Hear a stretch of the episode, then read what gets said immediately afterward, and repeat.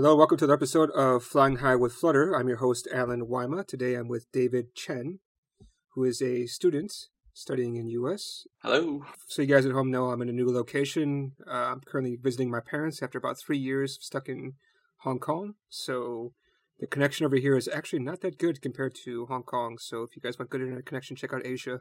Much better than US and much cheaper for internet connection. Um, yeah, David, why don't you go ahead and get a quick, give a quick introduction about yourself? Please go ahead. All right. Uh, thank you, Allen. Uh, my name is David. Um, I'm currently a student. I'm in uh, California Poly, you know, Cal Poly. Uh, it's, it's a state school uh, located in San Luis Obispo. I'm currently a third year. I'm currently interning at Adobe. Um, I've been using Flutter for around two years, maybe two years and a little bit more. Um, I've been working on an app called Rivals. I believe there's a link under underneath. But yeah, I I'm very passionate about Flutter. I love Flutter, and I'm excited to talk about it today. Yeah, so it's kind of interesting because we originally approached you about a post you had on Reddit about accessing the file system on Flutter, and uh, you but you want to talk about uh, desktop, which is fine. Um, why don't we talk a little bit more about kind of like your background? I think you said before we started the show that you actually mostly work with Flutter on mobile. Is that right? Yeah. Oh yeah. Um, mostly I, I just work on you know Flutter mobile uh, since I was working on the app. Um, but I think Flutter desktop has like huge potentials, and um, I mean, uh, obviously it's not you know like fully production ready yet. Even Flutter team says it, you know, says it was stable, but um, I believe it has full. It has like uh, a you know big potential of being like the the platform, the cross platform solution, you know, for desktop and mobile. Are you're saying the Flutter team says it's not production ready or something? Sorry, how did how did you say that? I was saying uh, the the Flutter team says it, it is production ready. You know, it, it was being merged as stable since 3.0. No, but how stable do you actually feel it is, though? It is very not stable. um, it's very not stable because uh, there are many issues, like smaller and bigger issues. There are bugs all over the place. Uh, I feel like uh, just even if you look at um, like rich text editor, there is no official rich text editor out there. Like if you want to make anything that has like that has a text field like with you know some functionalities like bold, italic, images, there is no official solution. Um, there are some third party ones like none of it, none of them are stable. They all are buggy. Some of them are abandoned. Um, and if you look at some other issues, uh, Flutter desktop currently, like in, in my experience, it consumes a lot of energy. Uh, I I honestly have no idea like why exactly that that is the case. Maybe because of the render engine, it has to like always render things at you know sixty frames a second. Why would the render engine have a have a connection to this kind of problem though? Um, in my experience, uh, sometimes like when when you know Flutter is trying to render an animation, just like a button press, you know the the the ripple effect of a button, maybe like uh, page navigations. Um, Skia has to, I guess, like render all the frames, and it has to like you know uh, call the build function every time, um, and that compares to a, more of a native solution, maybe like uh, like WinForm Qt, uh, compared to like those solutions. Flutter would consume more energy uh, and more just compute power. Okay. Yeah, I mean, you you can never have like what they call a silver bullet, like something that works for every single solution, right? But mm. I mean, obviously, even with these bugs everywhere that you claim, I think you're still excited about it nonetheless, right? Yeah, yeah, totally. I feel like the energy consumption thing that that is bearable. That that thing is like it's um it's it's acceptable. Uh, but there's some you know some things that are not really acceptable uh, if you're working with let's say a word processing application or some application that uh, application that you know requires word processing there is no real solution for you. Um, and if you're working with you know like device interfaces like usb uh, then flutter desktop is probably not you know the right tool for you as of 2022 yeah i don't know if there's an easy way to do the usb part because i'm not too sure how each platform handles usb it's a good question because mm. I would hmm. figure they would be slightly different. I don't know how how USB actually works across, so it's something to take a look at. But yeah, for sure. I mean, you can always drop down into native code and just interface, right, if you really need to. Yeah, um, I think uh, the plugin I, I posted on Reddit, that was a link you, you guys originally contacted me with. Um, that was the problem I ran into when I was uh, trying to make a file picker on iOS that picks, you know, um, that picks, you know, files from, let's say, on your iPhone or from your iCloud. And then if you have the location, if you have the path, and you try to list the, you know, list the files in that path, you're now you're not allowed to because Apple does not allow you to uh, list paths in like places outside your sandbox right? But um, but there is an API that allows you to. There is an API, um, but you know Flutter doesn't support the API, you know, officially. So um, and I and I realized that oh yeah, I have to list directories outside the the sandbox. Uh, the app I'm working with requires me to. So I, I I just figured, you know, I've never made a plugin before. Let's try it. Let's try how hard it is. And turns out it's, it was not it was not that hard because uh, I just followed examples and then built built you know wrote what I needed to write you know the Swift code, um, and it was working. I was pretty surprised how easy it was. Now, how easy Swift is, or how easy to build a plugin? I'm guessing probably the latter, right? Well, um, yeah, Swift itself is like not easy per se, uh, but like building a plugin um, is a lot easier than I thought. The funny thing is actually uh, with the new null safety, I think Swift is very similar to Dart now, where you have like the question mark option. yeah, optional, I agree. right? So I feel it's quite similar uh, nowadays. Yeah, personally, I don't like uh, Swift that much. Uh, my my work currently is in Swift, and there's some like annoying things to deal with, like you know because Swift uses uh, arc, you know, automatic reference counting, so you have to deal with you know weak variables, um, strong links. Um, so it, it is you know a little it's more complicated than Dart, but the null safety layer is similar. Or really, Swift actually keeps the the arc from Objective C days. Then you're saying? Yeah. Okay, that's interesting. I guess it makes sense. I do remember the this. I remember I started learning iOS before there was Arc. Or no, sorry, there was Arc, but only for desktop. There was no Arc for iOS at the time. Now they have it. So, yeah. So maybe I'm I'm very old school, I guess. So Arc for you guys at home who don't know is automatic reference counting. Uh, there's different there's different ways to garbage collect within uh, programming languages, and um, I think the way most people do it is probably mark and sweep, something like that, where it's like it kind of like stops everything and takes a look to see if there's any references and then removes it if there's none. Uh, the way arc or reference counting works is that you always add one for every time you're using it, and then if you don't use it, you minus one. And when the count hits zero, then it gets cleaned up, something like that. Yeah, the problem hits when you got you got a cycle of links between objects, and now the GC doesn't know when to collect those, you know, inter interlinked objects, but they're really supposed to be garbage collected.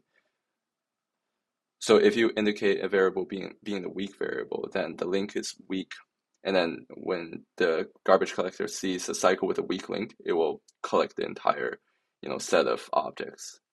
Yeah, maybe it's easier for you, but like I always never really understood strong and weak. Can you talk about that for a second? Because the only thing I remembered is like when I think when you when you connect interface builder to your code, then you would say it's weak. That's the only thing I can kind of remember from weak and strong. I don't really understand weak and strong. Do you mind to talk about that for a second? Oh yeah, uh, my understanding is that so for weak variables, it has to be nullable because the garbage collector you the garbage collector might you know just collect it.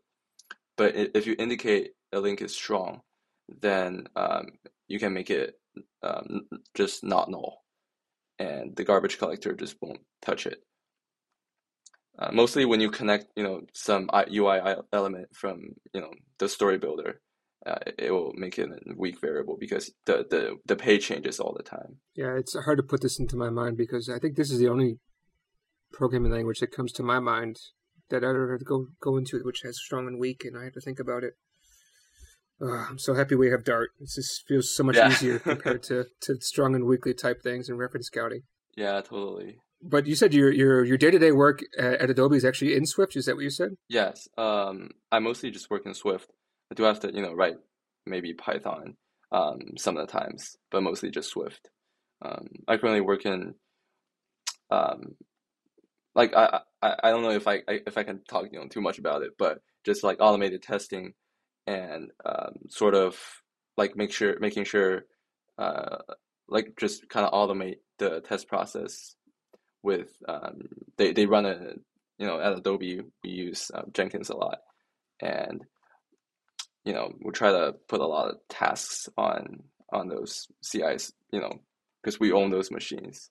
Well they own those machines I don't own those machines did you learn Swift first or did you learn Dart first like which one kind of came first in your your learning yeah uh, I, I learned Swift first I, I never learned Objective C because to me Objective C just seemed way too hard uh, but then, you know, uh, after learning Swift uh, and learning C, Objective C seems a lot easier. Uh, it, it, the syntax initially, you know, scared me off. Um, you know, I, I feel like I still have a very shallow understanding of Swift, and all like there has a, there there was there's a lot of language features I, I definitely don't know. Um, and then I picked up Dart after Swift, but I feel like I definitely like Dart a lot more. Now, like did you pick up Dart only because of Flutter? Yeah, uh, when I was trying to make the uh, the app, I, uh, the the Rivals app, uh, I wanted to sort of you know because I uh, back then I, we were a two people team and two person team and we we don't have the manpower to you know make an iPhone version and Android version. It seemed too much work. Um, we looked into different solutions like Xamarin, like React Native, Ionic, um, but um, none of those like all they, they all have like their own problems sort of. So eventually, it, you know, we just found Flutter. Wait, when you say we, like maybe we can kind of talk about this at the beginning, right? Because there's a reason why you guys went for Flutter. Mm-hmm. Is it because cross-platform? Is that what kind of came to your mind? Yeah, uh, we don't want to just maintain two separate apps. Especially, we're not really familiar with the Android development side, uh, you know, part the Android side. Uh, so I feel like uh, we we'd really like a solution that just covers if, if we wrote you know ninety percent the code like in this this framework language and it will cover just both platforms and we don't have to worry about the specific parts and Flutter really suited our needs. Uh, we we looked at React Native uh, because you know we we both know JavaScript and uh, React Native, seemed like really promising, uh, even though people people said things about how buggy their debuggers are or their um, you know their runner uh, runner is. But one of the things that kind of scared us away was that apparently you know widgets or components are represented differently on different platforms. And what we really wanted is this unified look that that is like the guarantee that like if we write code this way, it will run the same on different platforms, on the two different platforms, instead of like using the native components. Yeah, that's definitely something I've I've heard a lot about, and so many companies have actually saved money because of this. You know, because it's always like, okay, you have a problem with the app. Okay, what version? What version are you using? And also, oh yeah, plat- platform are you using too? Which is another big thing. Yeah. Okay, so um, when you guys took a look at Flutter, like what was like your guys' first thoughts actually? And the first thought is that they, they had a pretty website, and that usually gives like half of the story. They they had a decent looking thing. They have like they look. It looks like they have good community support. It looks like they um. It, it looks like the product is pretty stable.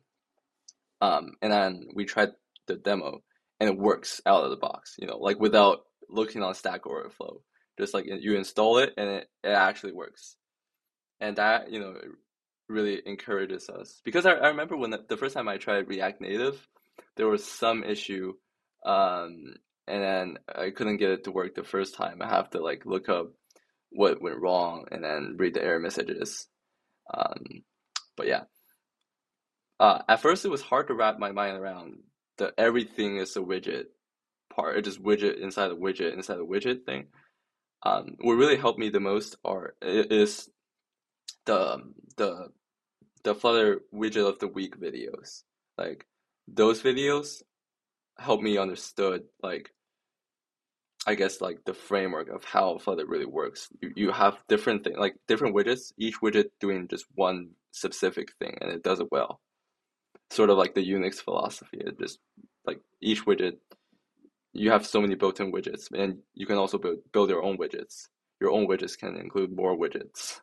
That, that's a really cool idea, but it is, I guess, a, a really foreign idea to me.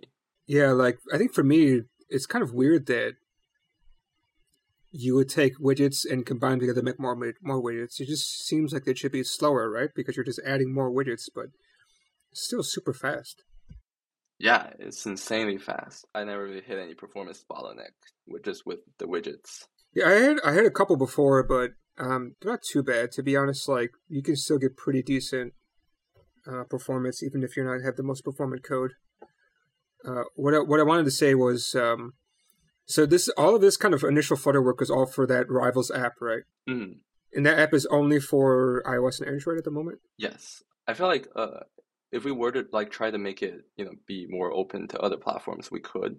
Uh, but at some point, you know, we, we just start to depend on too many plugins that are just Android and iOS, and at that point, it's too too hard to go back. And it makes makes sense for that app specifically to only work on mobile. Yeah, because that one connects to specific trackers, right? Yeah. Uh, well, it, currently it doesn't, but we definitely plan to like connect to trackers. Um, but I think it it requires uh, it depends on Firebase. Um, it depends on uh, some other services that you know just are mobile only. Uh, Firebase used to kind of be only mobile, and then after I think in in Invertase, I don't know how to pronounce like their the team's name. Like they like kind of freelanced over Google Firebase, and then they they took Firebase, they they kind of revamped it. They added a bunch of platform supports, and now now it's like more you know available on other platforms. So you got you got the app going right. Uh, as as I think I said before the show, if you if you heard me okay because my connection wasn't too good at the time. I've actually done a very similar. I've done a very similar app to what you did, where we actually take oh, fitness tracking data. Yeah, so we, we hook up to Strava, we hook up to um, Apple Health, and we also hook up to Google Fit, depending what kind of device you have. And we actually pull that data in and we sync it together. And we have leaderboards also, so it's kind of interesting. Like at a high level, it looked about the same. Yeah, exactly, it looked about the same. So it's always kind of funny that we did something very similar. Oh yeah, how how did that one go? Uh, we learned a lot because I think, as you know, also doing this app, you sometimes actually have to get dig into the native code, right? Because mm. fitness tracking, it's not really a plugin that works across all platforms. It just doesn't work like that. Like iOS has their own funky stuff people can always say no to you. You cannot f- always force the iOS app to ask again. You, and you can. It's kind of weird because what I think, if I remember correctly, for iOS, you can ask them once for fitness data, and the second time you ask, even though they've so because they've answered before, it'll like it. It still will act like you did ask again, and you know I forget what the trick was, but there's some really weird trick where it's like if they said no, you could never ask them again or you wouldn't like like it, I think I think what it was, if I remember correctly, this has been a while, right? I think the way it worked was like you can ask them, and if they say no, it'll come back as a no. But if you ask again, it's going to say yes because you've already asked before. So it's very weird, like b- behavior. I'm I'm trying to remember, so I may get this one wrong, and things may have changed since I've looked at this issue before but that's what I remember at this time. And so, like, the only way that we could be sure is if we tried to pull data and there was no data there after a reasonable amount of time, then we would know that we don't have permission because that's wow. the way iOS worked. Yeah, it's really weird. Um, there's a couple of there's a couple of um, plugins on pub.dev that actually deal with this. Like I think it's Health. I think is the one I was looking at before that one will pull Google Fit data and also Apple Health data. Okay. If you, I don't know if you ever worked with that one. Like, did you did you build everything from scratch, or did you use another plugin for that? We didn't. We haven't like uh, implemented any health tracking in, in it. We we currently just do like you know user reporting as of like now. Uh, we do plan to like that. That's really good information to know. Like how uh, that the the trouble you went through. Um, we do plan to like add you know fitness tracking data but like it sounds like a big project and just like working with all the you know different perks of different you know platforms Wait, so how does your app work? Is that you ask them and then they just input the data by hand? Oh yeah, so pretty much uh, we don't really focus on like the actual like uh, the the specific in the data too much. We focus on like whether if they you know did the thing that they were committed to do. Let's say like if if they were committing to do um let's say run for um two weeks, like run every day. Um and then the the point is to try to like find friends to you know to improve like to, to have your friends to make you do it because usually like the, the social aspect uh, keeps you you know from keep, keeps you to to do what you were committed to do. Um, so you would check in sort of. Like you you would check in maybe with a picture maybe with some text and you would check in and you you can see your friends checking you know when your friends check in and uh, you'll hopefully you'll you know build habits from doing this so we don't currently do like any fitness tracking for now, but we definitely want to do fitness tracking. But from what you said, is it seems like a difficult thing. Yeah, a little bit difficult, but as long as you know the tricks, you should be okay. I think iOS is probably the biggest pain. Ah, I see. Android's not too bad. Like I said, there's actually already quite a few plugins that actually do what what, what I told you, which is that if you're on iOS, it's going to default to health. If you're on Android, it's going to default to Google Fit. The other thing you have to take a look at is um, not every device will have Google Fit, or like sorry, will will have not Google Fit, not not sorry, not Google Fit. So uh, not every device is going to have um, Google services. Oh, that's gonna be difficult if you're working like uh, apps in China. Well, you're, you're from China, right? Yeah, you're from China, right? Mm, so yeah. you're gonna have to deal with that. So one thing you can try to take a look at is hooking into Samsung Health which for the past five years, when I'm looking at it, they, they haven't actually opened up for developers yet. You have to apply, but they close they they closed the application for the last five years, something crazy wow. like that. And so we were never actually able to apply. And um, so, so how do you deal with that problem? Like just not having Google services in China? Um, what? Well, we actually most of our client, sorry, most of the people who are so it's my client. Most of his customers uh, are actually outside of China. Um, mm. But of course, of course, there's some people because we're based out of Hong Kong, right? So of course, there's some mainland Chinese who come to uh, Hong Kong. Um, what we also set up for Android only, which is uh, their own custom step tracker. Mm. So there's also a step tracking plugin that we hooked into. So if you're on Android, we could say, okay, do you want to use Google Fit or do you want to use our step tracker? Okay. If you have a step tracker on, we actually have to we have to turn on the background and count the steps and everything like that, and it's not as reliable. I see. Do you um are, are you currently working with a uh, with a a client currently in China? Uh, not for that app. So, but uh, yeah, there's yeah, I know there's there's ways around it for like other things too, like the what do you call that? The push messages and push notifications, things like that. Just all kinds of stuff. I don't want to talk about. We're talking about this is this is not what the topic's about, right? But um, but what I do want to talk about is like you spend so much time on this app. I mean, what got you looking at Flutter Desktop now? Oh yeah, um, there are a few things that I I want to um, just look look at Flutter Desktop for. Uh, one is that Flutter Desktop is really fast in terms of compiling, um, so you can like really run your app, you know, run run the app in the desktop version, but really just like release it as mobile, but you debug it with um, with desktop because everything works like hot reload, hot restart works. Um, everything works like the UI looks the same. You even have the perks of just trying out different screen sizes just by you know dragging the window sizes, you know, changing the window sizes. Um, and mostly things work just the same. Mostly, mostly, uh, especially when you're on Mac. Uh, things work very similar because uh, you, you're working with Xcode, you're working with CocoaPods. Um, you have mostly the same environment. Um, sometimes like storage could work a little bit differently. On iOS, uh, you have like more, you have stricter permissions. Uh, but I feel like just by using Flutter Desktop, like to debug, is very is very efficient. It's more efficient than just using a simulator or an emulator or whatever that's called. um, the other reason is that I'm currently also working on another uh, app. This is more of a personal, I guess, hobby project, um, like very personal hobby project. Uh, Rivals is also personal hobby project, I guess.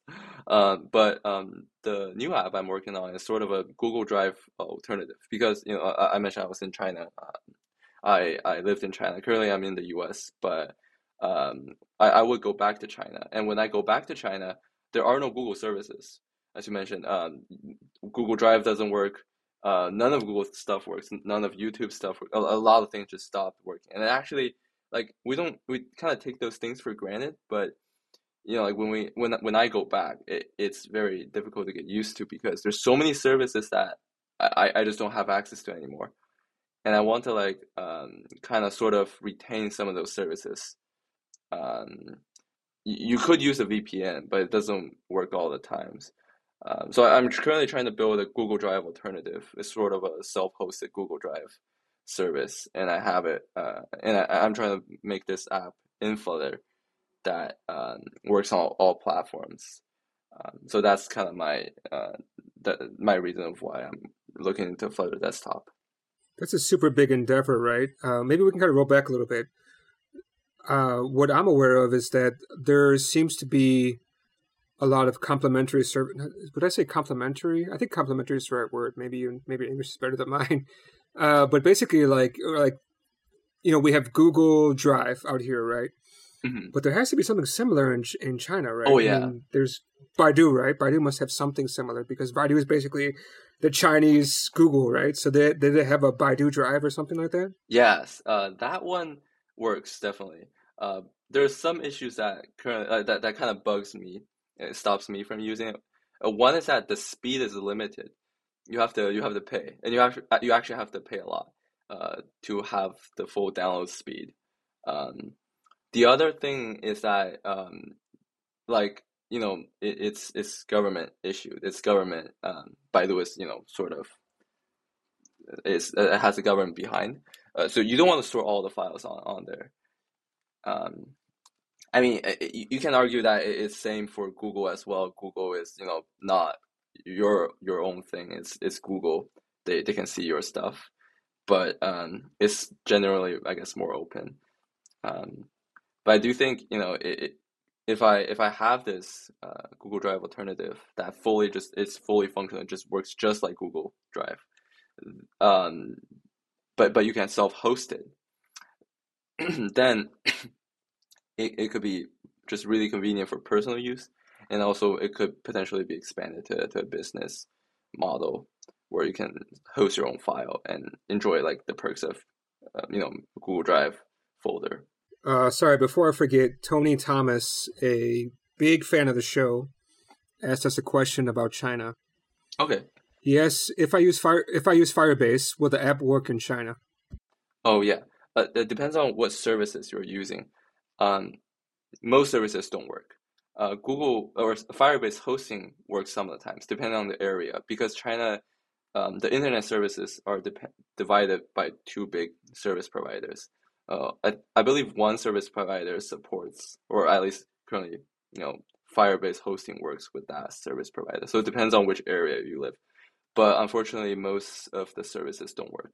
So um, uh, storage doesn't work, um, Firebase doesn't work, real time database doesn't work. Uh, just just most services don't work. That's really unfortunate. So, but you said some services do work there. So, which services do work? That so uh, push push notification works. Um, Firebase hosting, you know, I mentioned that that that works some of the times, but it's really slow. You definitely want to look for local service providers for that one. But uh, you can still very well use um, Firebase uh, cloud messaging. Is that what it, what it's called? You know, push notification. Yeah, FCM. Yeah.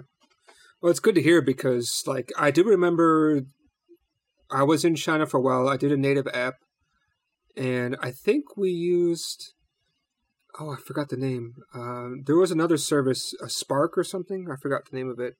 Uh, for push notifications. Yeah, there was another one. Um, this is before FCM, right?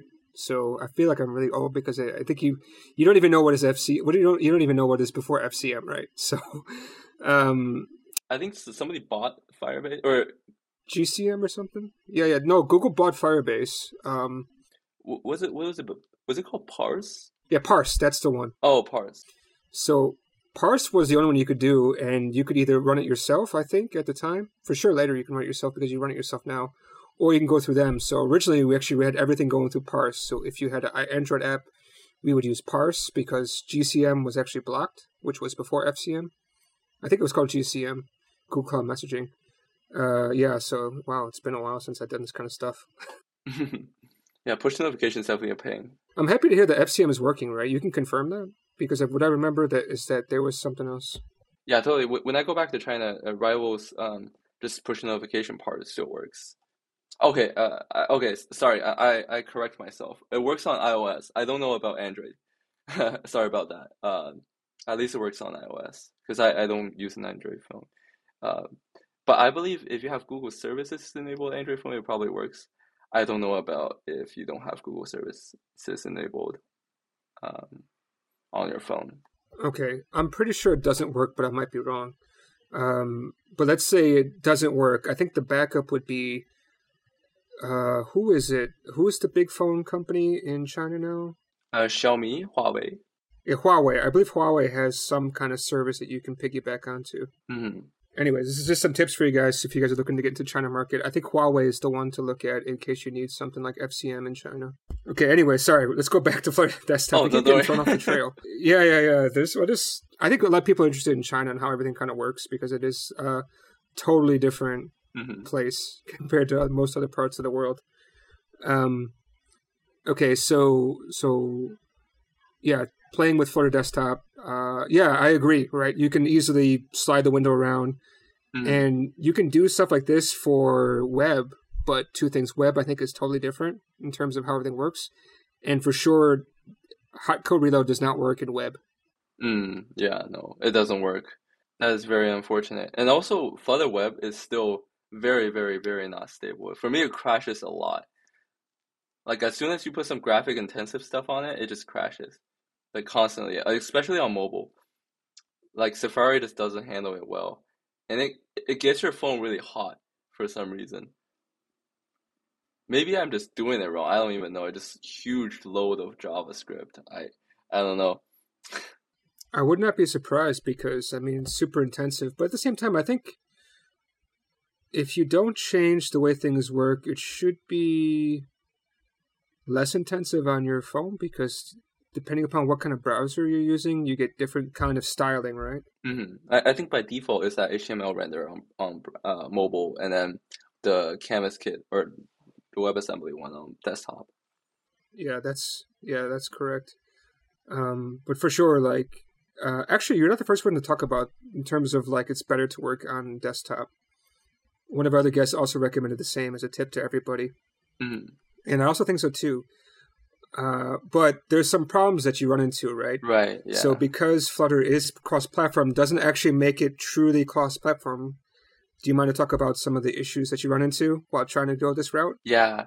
Uh, so first of all, just some like you know pods issues, like CocoaPod issues, like dependency conflict, like things don't work. Just like some whatever, like you might just have forgotten to to like like clean your derived data um, on Xcode and just just some magical things I, I don't understand that doesn't work. That's one part. And the other part is some just plugins that you're using, you know, don't support uh, desktop, and there are lots of them. For example, a lot of Firebase plugins uh, used to not support desktop. I think right now a lot of them are at least beta on Mac OS desktop, but a lot still aren't and a lot of things you just can't really test on desktop, like push notifications. Like you, you just can't really test on desktop. Um, another thing that works a little bit differently uh, is um, is storage. So uh, for us, we use Hive. Um, I, I really like Hive, um, and uh, it, it has been working pretty well. But it works slightly different on desktop. It you know it has to store its files somewhere, right? And for me, like uh, just for me, um, like sometimes like desktop Hive gets like a little bit funky. Like the behavior is a little bit different. Like when you try to like clear all data, um, like on mobile, sometimes it wouldn't clear, and sometimes, uh, I don't know. It, it, I I I wouldn't say I really understand what's going on. Um, I just like I, I would just give the recommendation of like being like uh careful like when you want to just go fully on desktop like uh, you always make sure that the app still works on mobile like every like you know take small steps and uh, before you make you you write a lot of code. Um, just make sure oh it still works on your simulator or still works on your phone. Yeah so no matter what always test on the real device at some point right? Yeah the other thing is that sometimes when you work on desktop too much you, you get you get carried away. Like you you forget about oh like you're supposed to really work on mobile. Like uh, there's a lot of things like you don't you you'll be like oh the the keyboard is supposed to pop up at this point but like I, I made the screen to not really support you know more screen real estate right? Like or or sometimes you you kind of assume like behaviors on desktop um that doesn't exist on mobile or or you forget about like mobile behaviors. Like for example like on text field like when when the user is done with the text field um like what what is the text field action button? Or you know you forget about like small details that uh, desktop wouldn't require you to remember. Yeah, I see what you mean. Yeah, that, and I mean also too. Yes, you can test nearly everything, but there's definitely some things you cannot test, right? Like double tapping or something, or swiping. I mean, you can kind of, I think you can kind of do them, but at the same time, they're not so natural. Mm-hmm. Um, I'm sure there must be more things like three finger touch. I guess would be something, right? There's some like extra touches that I don't think you can necessarily try. Um, yeah, what else was I going to say? But yeah, yeah, yeah. There's definitely a lot of things, but there's still a lot of things that you can can definitely do. I think the biggest benefit is like you talked about before. It's like checking screen sizes and making sure things render properly. It's just so much faster on desktop. Yeah, yeah, totally. And if you're like on on your if you're traveling, just compiling on desktop saves a lot of battery. if that's another plus because uh, otherwise you have to have your simulator open all the time, and that that's a big battery killer. A big battery killer for your oh for your laptop. Sorry, for your laptop. Oh yeah, yeah. Oh yeah. Actually, this is one of the few times I'm actually on a laptop. I really don't like laptops. I like desktop much more, to be honest. So at my office, I have an iMac Pro set up. I want to get a Mac Pro, but now it's you know if I buy it now, it's probably too old now. You probably want a Mac Studio, maybe. I do have a Mac Studio for something. Uh, it's, it's pretty okay actually. So, but I think the next thing is I probably have to get myself a Mac Pro because I really love the desktop. I hate moving around. I I want to sit down at a desk. I don't know about you. I feel like kids younger than me, like you, you like to lay on the couch and code, but I cannot focus like that. I have to sit at a desk like a rigid. Mm-hmm. Uh, you you probably want to like wait for the the uh, the Apple Silicon Mac Pros if you want to get those. Yeah, that's something I'm taking a look at, but let's let's see what happens. Um, that's another thing to talk about too, right? Have you actually? I don't think I've tried this yet. So I have a couple of um, M1s at at my work. I haven't worked played with it extensively, but have you tried to play any of these like Mac apps on an M1 yet? Yeah. Um. So M1 works a lot faster, like extraordinarily faster. Like compiling Flutter apps, it's like so much faster.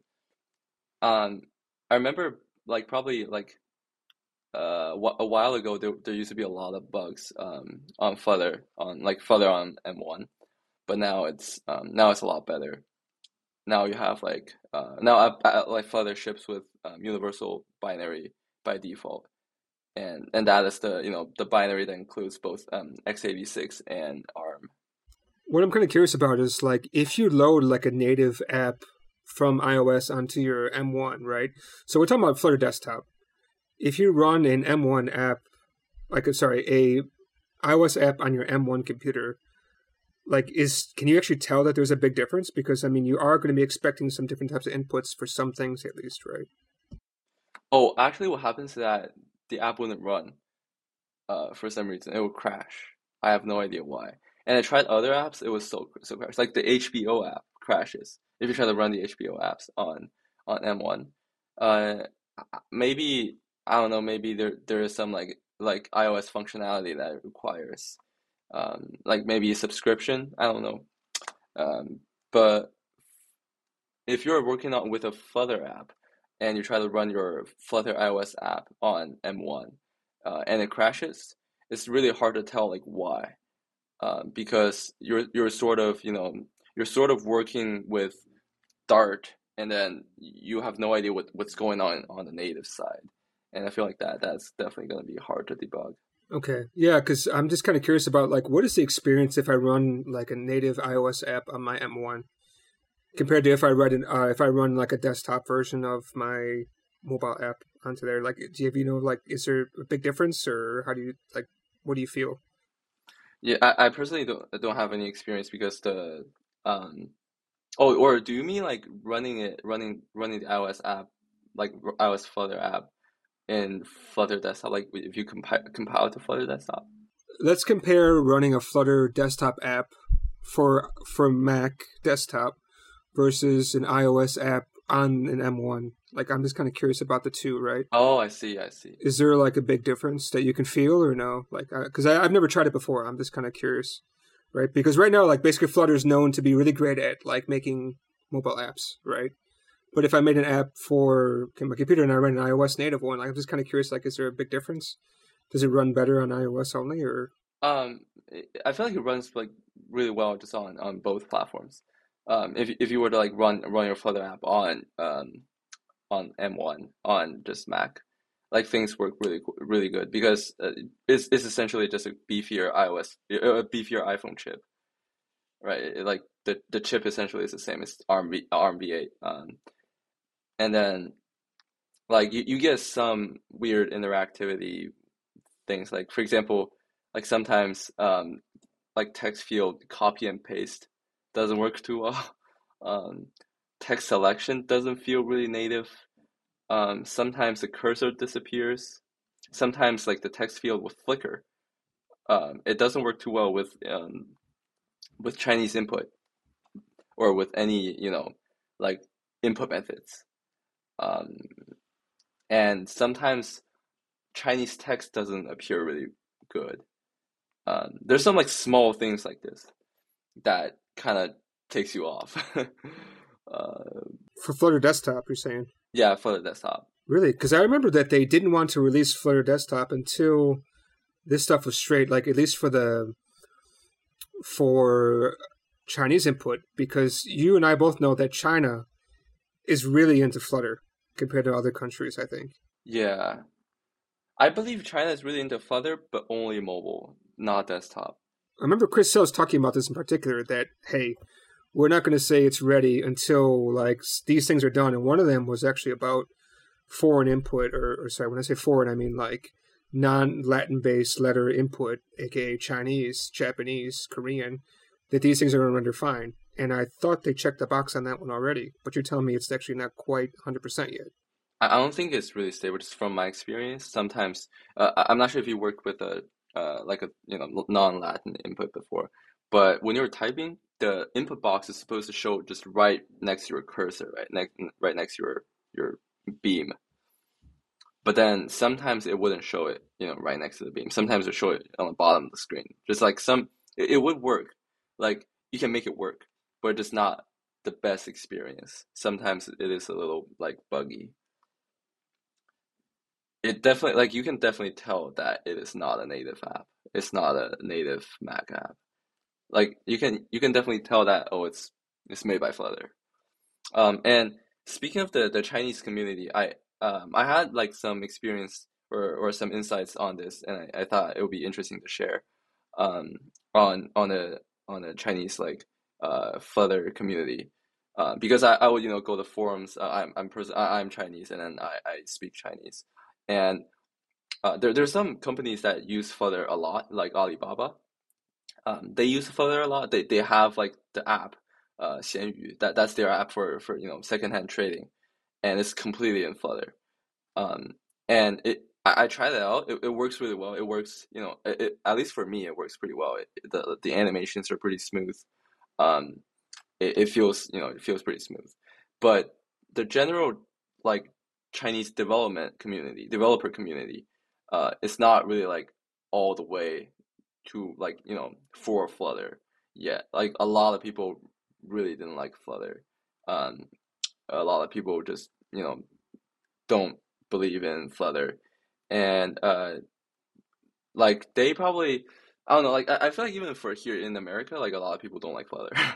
um, it, it's really interesting how like for at least for I, iOS development or uh, Android development, you have people that sort of like okay with them, but they don't they don't hate iOS or they don't hate Android development. But many people in China they they really dislike Flutter, um, and I think the reason behind it is that you know uh, it's like Flutter is this like technology that they, they had like previously they had bad experience with and then um, they they hear about people having bad experience with and then they but they they they just don't you know try it again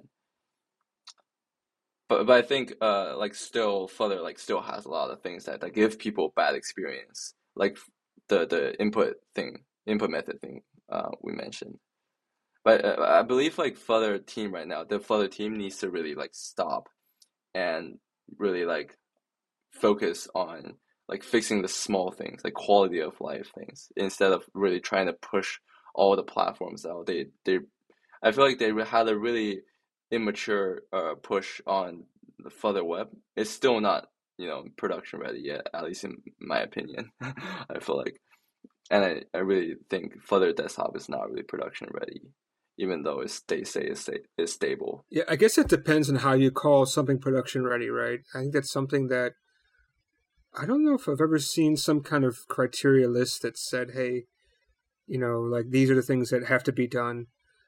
I mean, nothing is ever really truly done, right? I mean, if that's the truth, then I think most companies like there would never be another developer working on Windows again, right? Like there's always ways to improve, bugs to fix, etc. True. Right? So Mhm. um, I don't know what it means by that, but I forgot the wording that Chris Sells talked to me about, but something like, you know, they need to stand by it or something uh, that they that they think you know it's it's ready. I, I forgot, but I think it's good to hear about you know what does it mean to be production ready. Um, yeah. So, and I'm a little bit surprised that you're you're saying that the Chinese is not quite correct or, or the way it renders is not correct. I feel really a little bit shocked. Uh, I haven't played too much with it. I've been lucky that I haven't had this work with the Chinese too much. Um, but I think that's gonna. I didn't say you know like I- should be pretty soon, but it just happens most of my clients are outside of Hong Kong, so it's been something that's not important. Um, but yeah, I think with with the mass amount of people in China working with Flutter, it should be important. If they don't grab that China market now, it's going to be like never. You know that yeah. because once it catches on, everybody's doing it. yeah. It's so interesting how like Flutter is supposed to, I guess, like compete with React Native now. Because I, I saw a Reddit post saying like, oh, Flutter is now more popular than React Native. But if you look at the jobs, uh, there there are barely any Flutter jobs, at least in the U.S. In in other places, there there are more. Uh, but still, like Flutter is like nowhere as popular as React Native. Yeah, yeah. No, I, I agree. And also, React Native can also actually work on desktop too, which I thought was a little bit surprising. There's some desktop to it. Okay. Um, but you're working with Flutter Desktop right now, right? Um, is there anything that's actually stopping you from moving forward, or actually you found methods or ways around some of the issues with Flutter Desktop for your your new project? Oh yeah, uh, most of them I, I found uh, it, or I found ways around it, and um, like there's one issue that's currently bugging me is that the the lack of um, a rich text editor, and that currently that that is the current you know blocker for me. Uh, and I, I would love to hear about any like um, rich text editing solutions out there. I, I've you know I've joined like I've joined all the the Discord channels for all these like rich text editing communities. Okay, there there's like visual editor because I, I think this is by this uh new company or whatever called Visual Space. They're working on this like social article thing, sort of like media. I, I'm I'm not really familiar with that platform, but they um forked Flutter Quill and they're currently working on that, but it's still kind of buggy. And there is Super Editor, and I feel like that's that that that that they have a YouTube channel. They they're like working on. Uh, I think they got featured on Flutter, or they got featured by Flutter, um, or whatever. It's called Super List, and they had this thing called Super Editor. It's also on pub.dev. Um, and obviously you have Flutter Quill, you have Flutter Mark- Markdown Editor, but none of them are stable, and they they are all pretty buggy. And it is really unfortunate to kind of run into this situation. I feel like, um, and there for me, I, I don't see a workaround. I, I don't see myself building a rich text editor myself. and I would have to maybe sacrifice some functionalities. Yeah, the only one I know that's super editable is that super editor. Matt has been on here quite a few times to talk about super editor. We also had super list on here previously. So I think um, that may be your best bet, but I haven't played with it too much. I just know that it does seem pretty good. Like the videos I've seen of examples, they look pretty nice. But it depends on what you need to do, I guess. Then you know what's lacking or good or not good for you. Yeah, it it does it, it does look really promising. I, I heard him. I saw a few of his like you know talks. Um, it, it like he, he talks a lot a, a lot about you know like when we're using an editor, we take a lot for granted, like the text editing motions, how things work differently, you know, on different platforms. There's a lot to actually unpack on on like making an editor. It's an extraordinarily difficult task, and I, I really respect him for taking the you know taking the difficult task. But but definitely it's a, it's a difficult thing to like to get it right, you know. I, I think like the Flutter team just needs to like work on this. I, know like we're using like uh like open source software, like free software, like we're we're like bugging or I'm like bugging the Flutter team, you know, like please make this, but then I'm like using their software for free. I'm not even paying anything. You know, there's so many things to do and so many things I think that we don't even know about that it's hard for me to say, hey, you know, Flutter team is to do this, Flutter team is to do that. The Flutter team is extremely small, I think, for what uh, what kind of product that they have. I think it's not proportional. Mm-hmm. And so um, I don't know. Maybe this is something that the community should should pick up, Yeah. and then hand it off to them once we have something that's solid, which is what they've kind of been doing. I mean, they took over a couple of things already, but uh, I mean, I don't know what what their prerogative and what their priority is these days. But I don't think this making an editor is something that's super high up on their list. It seems because most apps don't necessarily have that kind of have that or even need that kind of functionality. Just enter text and that's it, and then you can already have that out of the box, right? So a rich text editor, I think, is quite specialized for compared to other things. Mm. We, we did have a question from the audience. They're asked, they're kind of curious about how old are you because they say that you seem super smart. Oh, thank you. I, I, really appreciate it. I, I, I it, it just it, it, like it, I, I have no idea what you know the things I'm actually talking about. Like when I'm talking about things, I'd be like just I, the stuff I saw from Reddit and stuff. And if you say those words in the right order, it makes me look smarter than I, I actually am. But uh, I, I'm 20 year, 22 years old. yeah, actually, I, I know what you mean. Um, sorry to kind of always overshadow you or whatever, but um, like I like actually what actually happens to me a lot of times is like I run into a problem, I work on it for hours until I fix it, and then one of my employees around me has the same problem, and I just go to his computer. I spend about twenty seconds. I fix it. He's like, "Whoa, how did you figure it out?" I'm like, "Dude, I didn't figure it out. I spent like five hours on this thing before. I'm not going to forget what the solution is because I spent five hours on it. I know what the solution is. I've done oh, this. I get you. Wow. I'm not smart. I just remember what the solution is. So I understand your side. It's like, hey, I read this online, so I know the answer. Like, it's not like I'm super smart. It just I read so much for so long.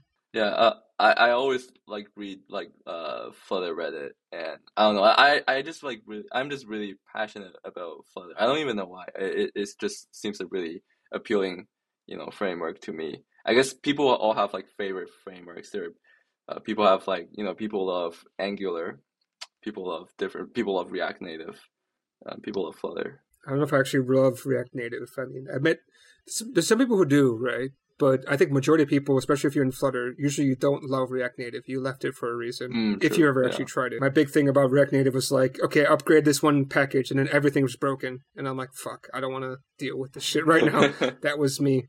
Yeah, web development is a whole like black hole to get into. There's so much stuff, and there's so much like nobody has the right way of doing it, and then everybody or like people just people spend 20 years tr- like trying different ways to solve the same problem, and then people are going to like, oh, we should put everything on this client, and then people go back like we should do server rendering, and now people are going back, oh, people we should do client side rendering. Um, it's like a, it, seems to me like an infinite loop. Okay, I think we're about to actually run out of time. Um, is there anything that you wanted people to know about uh, Flutter Desktop that maybe some tips or tricks because you've ran into a lot of the issues already, right? Um, yeah, uh, I feel like some things that maybe like can save people time is that uh, like if you ever work with Flutter Desktop, like start with Mac because that's the one that's gonna give you the least trouble and it's I guess the most stable one. Um, but always if you want your app to work on like different platforms, just make sure to test like every single step. Like as soon as you introduce a, a plugin that involves native code, or just like not even like maybe just as soon as you involve, in, introduce any block a new code or a pub dev package, test it on all like you know platforms. Um, and, and yeah, otherwise you have to you know roll back, figure out what's what what went wrong. Yeah, it's good, good, uh, good point.